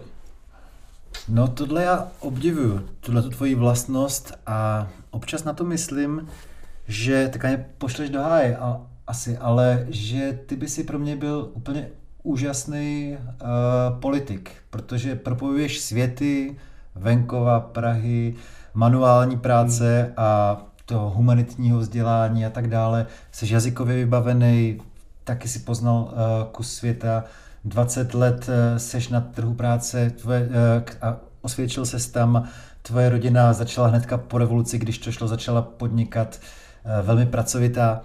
Takže znovu, pošleš mě asi do háje, ale dostal jsi někdy takovou nabídku nebo přemýšlel si o tom, že by si vstoupil výrazněji do těch věcí veřejných? Nedostal jsem nabídku, když jako nějaké náznaky byly, ale já bych to asi nedokázal. Já, mě by tam strašně vadil ten obrovský pocit zmaru, že než v tom obrovském byrokratickém kolečku prosadíš nějakou změnu, tak jsou další volby a všechno je zase na začátku. Vy třeba situace s českýma dálnicemi nebo se vším, že se snažíš něco protlačit a pak se tady objeví nějaká populistická strana, kterou vůbec nebudu jmenovat, která oznámí, že, že to tady všechno překopé, že to teďka nám vládli nemehla a veškerá prostě sná těch předchozích politiků jde fakt jako do kelu. Takže mě by jako fakt nebavilo něco třeba připravovat čtyři roky nějaký projekt a, a pak tam někdo slíbí uh, zlevněné jízdné a jdeš od válu a neprojdeš volbama a přijde tam někdo, kdo ti slíbí, že ti fakt jako dá 30 korun slevu na jízdném do Prahy pro důchodce nebo něco takového. To mi přijde jako fakt jako neuvěřitelné a do té politiky kvůli tomu to asi nepůjdu, protože je to možná jeden z, jako z nejšpinavějších a nejhorších systémů, asi jaký byl kdy vymyšlen. Paradoxně já jsem, já jsem hodně, já, já co si dokážu představit, tak já, já, já jsem jako vychovávaný v matriarchátu a pro mě prostě, kdyby sem přišli zpátky Habsburkové nebo něco a stalo se to tady znovu jako České království, tak je to pro mě násobně lepší věc, politický systém, než to, co je dneska. To, co je dneska, je prostě neuvěřitelné a nechci být toho součástí. Takže ne, do politiky nepůjdu. Počkej, jak, jako má souvislost s matriarchát s tím? Jako, že bys chtěl Marie Terezy, nebo co? Ně, něco, něco podobného, aby, aby prostě vládla žena. aby vládla žena a ne tyhle ty uh, skupinky, co dneska tady máme a, a to, co se jako dneska děje. Aby byla prostě uh, důvěra prostě v něco, jak je prostě královna Alžběta. Aby to byl prostě symbol něčeho a, a ne, aby se tady jako fakt přetahovali uh, kluci v oblecích na, v, v parlamentu. Neuvěřitelné. A tohle mě třeba, to bychom se asi neschodli, protože mě vždycky mrzí, když vidím, jak na Facebooku nebo na sociálních sítích je někdo nadšený z toho, že v nějaký skandinávský zemi je premiérka a spousta ministrin mhm. ženských. Mm-hmm. Ale já jsem přesvědčený o tom, že ty lidi, co tak jásají, tak ale neznají jejich politické smýšlení, který mě připadá jako mnohem důležitější než pohlaví. Mm-hmm. Jo? Že fakt, vlastně to nemám moc rád, když někdo říká, jako, že to, že je někdo žena, je nějaká kvalita, jo? protože to je super, jestli je premiérka uh, žena, ale pokud je zároveň třeba uh, příznivkyní socialismu, tak samozřejmě tam chce nějakého muže, mhm. klidně toho největšího mača, který ale nebude razit socialistické myšlenky. Takže... Jo, jako ve výsledku jde vždycky jako o osobnost, je jak úplně jedno, jestli je to muž nebo žena, ale když se jako podíváš statisticky, na, na politiky, jako co, co jsou v moderní historii České republiky, tak jako vidí, že, že ten vzorec je, je pořád jako, takový stejný a naopak, že, ta, že to má jako obrovský sestupnou tendenci. Jo? Když si třeba uvědomíš třeba Stanislava Grosse, že podstatě odstoupil kvůli nevysvětlitelné půjčce od nějakého strýce, která byla třeba milion korun, jestli si dobře pamatuju. Nebo za co všechno odstupovali politici třeba v devadesátkách za co všechno byli jako vyhození. A to, co se děje dneska, nikdo nikoho nikoho neohrozí, že, že ten systém spěje do takového jako italského Berlusconiho stylu a já nevidím vůbec žádnou naději, když jako vidíš ty preference a že, že, že když vidíš, že můžeš si dovolit v podstatě cokoliv, udělat cokoliv, lobovat za cokoliv, dělat si jako svůj vlastní prospěch a není žádná síla, která ti to stopne a naopak prostě vidíš, že ti rostou preference, takže ti jako lidi faní v tomto, tak to je pro mě jako totální zoufalství a pff, nevím, nechápu to, nerozumím tomu. No a teďka se tam teda strašně osobně, ale na druhou stranu klidně ti to řeknu i já. Mm-hmm. Uh, ale klidně neodpovídej, pokud ti to vadí, ale možná mě zajímá, když jste stejně staří, jak se vyvíjely ty tvoje uh, volební preference. Mm-hmm. Já samozřejmě po nějakém jako anarchistickém dospívání a tak jsem postupně dospěl k tomu, že volím pravicově, pravicově a ve volím ODS a s menšíma nebo většíma výhradama nejsem žádný jakoby fanatický Eh, příznivce, ale vlastně to mám na 90% dopředu jasný, že to hmm. bude ODS a takhle to je třeba posledních 15 let. Jo, tak jestli tak... to u tebe není tajemství, tak jak to, má, jak ne, to ne, já, já, to mám, já to mám naprosto stejné, já jsem nikdy, nikdy nevolil žádnou levici nebo z nějaké podobné strany. A dlouhou dobu jsem volil ODS a pak jsem volil TOP 09, protože třeba za mě dneska jako Miroslav Kalousek je jako jediný asi pravý politik, co dneska jako v podstatě máme. A, takže ODS, TOP 09, vůbec se za to nestydím a nikdy bych nevolil aktuální volební stranu. aktuální vládní stranu. Vládnoucí. Vládnoucí, přesně. Já nejsem žádný velký odborník na tu politologii, ale chtěl jsem se ještě zeptat na jednu věc, protože my se občas tady bavíme s mým šéfem Robertem Čásenským uh, o tom, co do toho časopisu dát a nebo nedat a jaký máme vlastně názory. Shodneme se samozřejmě na tom, že co nám vadí extrémně jakýkoliv eh, komunismus, hmm. bolševismus a všechno, co k tomu jakoby má nakročeno. Ale on říká občas třeba, pro mě je zahranou to spochybňování Evropské unie. Mm-hmm. A já zdaleka nejsem jako on. Já mu na to odpovídám, já taky nejsem pro vystoupení z Evropské unie, ale jsem velmi bedlivě to sleduju, aby nesklouzla právě ona k nějakému velkému sociálnímu inženýrství. A proč to říkám? Protože tady mám vlastně velkého odborníka na, jestli to správně řeknu, zemědělství. Uh-huh. A zrovna to bych si rád nechal vysvětlit, protože jako já si myslím, že trh je spravedlivý a že trh je to nejlepší, co má rozhodovat.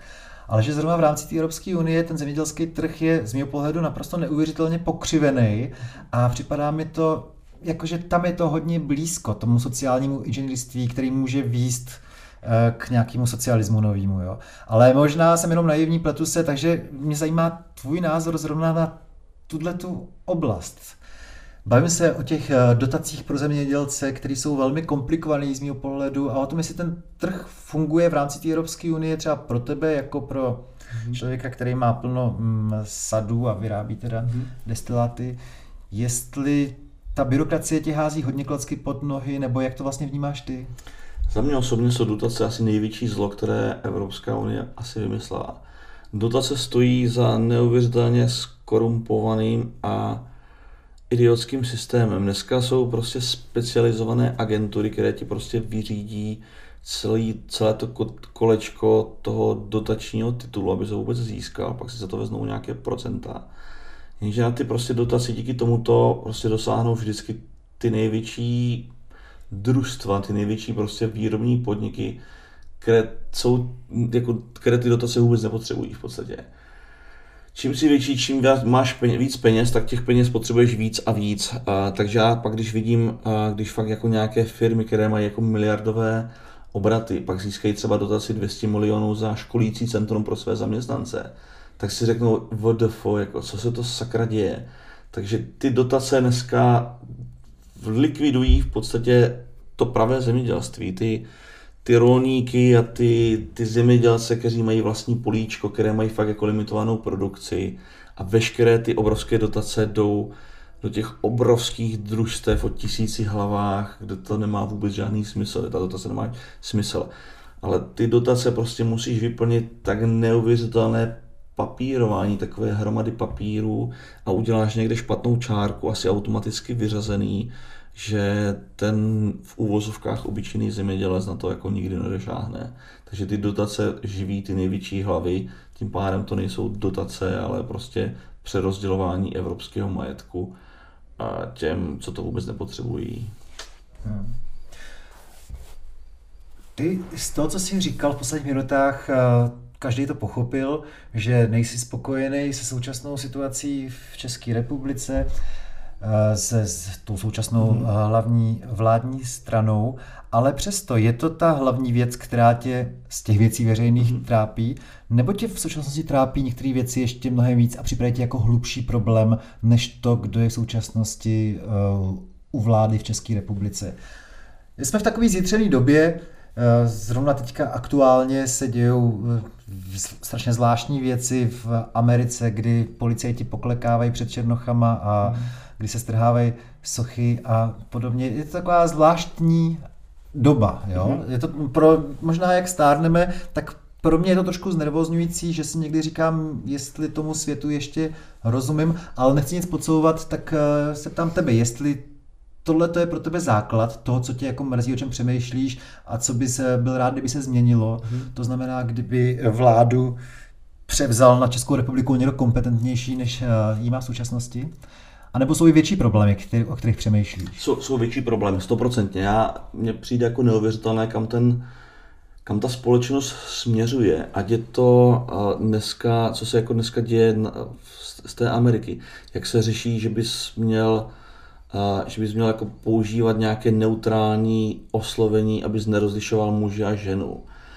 Že, že, už jsou, že se mění technické pojmy, jako třeba jako u počítačů jako blacklist, že nemůžeš použít slovo blacklist, nebo whitelist, nebo master a slave, nebo fakt jako nepoužívat doktor, doktorka, abys jako aby z náhodou někoho neurazil, aby prostě nepreferoval muže nebo ženu, nebo že se společnost dostala do toho, eh, že je 30 pohlavích, že se někdo identifikuje jako, jako řetkvička a ty musíš jako akceptovat, že se někdo identifikuje jako řetkvička. A toto já to beru, jako já občas si myslím, že jestli tohle to už nezačíná jako takový ten vrchol té společnosti, do které se dostalo, a jestli to pak třeba nedopadne jako s Římanama, nebo vlastně s každou civilizací, která se dostala na takový podobný vrchol. Takže jak někdo dokázal třeba jako Caligula udělat ze svého koně senátora, tak jestli my dneska nejsme jako v době, která řeší tak strašné, nechci použít to slovo, blbosti, a že si tohle to už fakt jako není jako ten asi náš vrchol civilizace, že fakt řešíme, jak se neoslovovat a jak zrušit pohlaví, jak je, je, to, je to neuvěřitelné. Je, je to fakt strašně smutné. My jsme se na tomhle vůbec nedomlouvali, co bude obsahem tohle rozhovoru, ale vsadil jsem teda na pro sebe správnou kartu, protože v tomhle se s tebou shodnu. Já těm lidem říkám, levicoví progresivisti, tak z těch mám opravdu strach, že nás převálcují a že to, co nám už teďka hrozí, je právě takový náběh na nějakou cenzuru nebo na takový netolerantní umlacování člověka eh, s jiným názorem. A toho mhm. se bojím já, jo? že prostě někdy mám pocit, že už jenom právě to, že volím jako třeba tu ODS, mm-hmm. Že jsem poměrně se propracoval do nějakých konzervativnějších pravicových pozic, už pro někoho může znamenat, že jsem vlastně idiot. Jo? Mm-hmm. A tohle to mě strašně mrzí, že lidi, kteří vždycky patřili do té sociální skupiny, tak jsou schopní být vůči mě vlastně zlí za to, že mám eh, jiný názor než oni. A toho já se bojím a to je pro mě mnohem větší problém, než to, kdo současnosti vládne, mm-hmm. je to, že často zjišťuju, že radši ne, nebudu říkat nahlas svoje pravý názory, abych se nedostal do nějakého klinče mm-hmm. ze strany lidí, kteří vlastně by měli být uh, uh, mý přátelé. No. A tohle to je mi líto, že vlastně ta současná elita, ty často moudří lidi nejsou tolerantní k, k názorům, který se jim nelíbí. Je to, je to bohužel tak, to je třeba důvod, proč já zásadně nechodím do žádných jako diskuzí, já nečtu nikdy diskuze pod článkama. Hmm. Já mám dokonce jako v prohlížeči nějaký prostě filtr, který mi automaticky blokuje diskuze, protože v těch diskuzích zjistíš, jak ta společnost se jako rozdělila na, na různé frakce, které si jdou po krku, že na, někde řekneš svůj názor a ty tam se objeví taková už jako vysoce specifická skupina lidí, kteří mají jako utkvělou představu, že musí říct svůj názor, ať je sebehloupější. A pak to dosahuje do takových věcí, kdy se fakt jako fakt prostě nadává, vyhrožuje a dneska prostě kolují nějaké screenshoty jako třeba nějakých diskutérů z novinek, a, že, na tom prostě vidíš ten stav té společnosti, jak si ty prostě lidi jdou po krku kvůli neuvěřitelným prostě banálnostem a, a a pak si řekne, že tohle to ani nechceš číst a někam přispívat. Jenže tohle to si řekne, nechci říct jako, že chytrý člověk nebo jako sečtělý člověk. Ale když si to řekne, jako, řekne každý, každý z nich, tak v těch diskuzích budou pouze jako tahle ta frakce lidí, eh, co to dělá celý den a co v tom hledají nějaký jako smysl, pořád šířit ty svoje, ty svoje rozumy a moudra, ty svoje řetězové e-maily a posílat fake news. Já jsem třeba zastánce toho, aby se ve školách místo nějaké třeba občanské nauky nebo já nevím, vyučovalo kritické myšlení. Že to začíná být jako čím dál tím větší problém, že někdo nazdílí nějaký, nějaký prostě článek z nějakých proruských webů nebo prostě nějaké rozeštovávací cílené články a lidi to automaticky bez přemýšlení sdílejí. Jak se teď třeba kolovaly nějaké fotky nějakých ani o tom nebudu vlastně mluvit, že lidi to automaticky sdílí, aniž třeba přečtou článek, že vidí akorát nadpis a vůbec nad tím nepřemýšlí, že to kritické myšlení je naprosto nulové a lidi se dneska dají strašně jednoduše tak to jako mediálně ovládat. S tebou souhlasím, kritické myšlení bych taky zavedl, ale k tomu bych ještě dal takovou čtvrthodinku výuky tolerance k lidem, kteří mají jiný názor. Mm. Víš, to je uh, hrozná škoda, že, protože to, o čem ty mluvíš, to mě tolik nevadí, že lidi, kteří nejsou úplný lumeni, uh, jsou zlí. Od těch to očekávám. Ale co mě strašně mrzí, když vidím, že jsou netolerantní lidi, kteří jsou vzdělaní. Mm-hmm. To mě mrzí stokrát víc, než to, že eh, nějaký člověk, který sotva vychodil základku, je potom uh, zlej. Mm. No, já si ale myslím, že řešením kromě těch výuk kritického myšlení a tolerance na školách by mohlo být i střídmý popíjení absintu, který tak jako eh, docela úspěšně rozbíjí eh, bariéry mezi lidma. Na závěr mi řekni, ať to odlehčíme, prosím tě, jestli po všech různých citronech a nevím, okurkách a pepřech máš nějakou novou plodinu, ze který uděláš pálenku, je tam něco bizarního na tenhle rok ještě třeba nějaká novinka? Hrozně rád bych a hrozně rád bych pokračoval v tom, co jsem vytvořil v minulém roce, v opravdu omezené sérii. A to byla ta naše slavná rosolka. Jako želikér z masožravé kitky. A já jsem se o tom začal jako víc zajímat a jako začal jsem studovat celý ten řád těch masožravek a ty, ty vlastně ty lepkavé hmoty, které produkují, oni jsou totiž hrozně sladké a mají jako za úkol lákat ten hemis. Aha. A když dokáží nalákat hemis, tak by mohli jako nalákat i savce, jako, jako nás. a takže bych rád jako vyrobil zase nějakou rosolku. Hmm. Tak to je to, co mě láká. Dobře, tak já se těším na oslavu 20. výročí Lihovaru Žufánek a na rosolku, kterou jsem v životě nepil. Martine, děkuji moc krát, že jsi přišel. Eh, mě je líto, že tady ještě nemůžeme třeba tři hodiny sedět, ale musíme jít někam do baru. tak příště. Díky. Tak příště. Tomáši, díky moc. Měj se. Měj se hezky.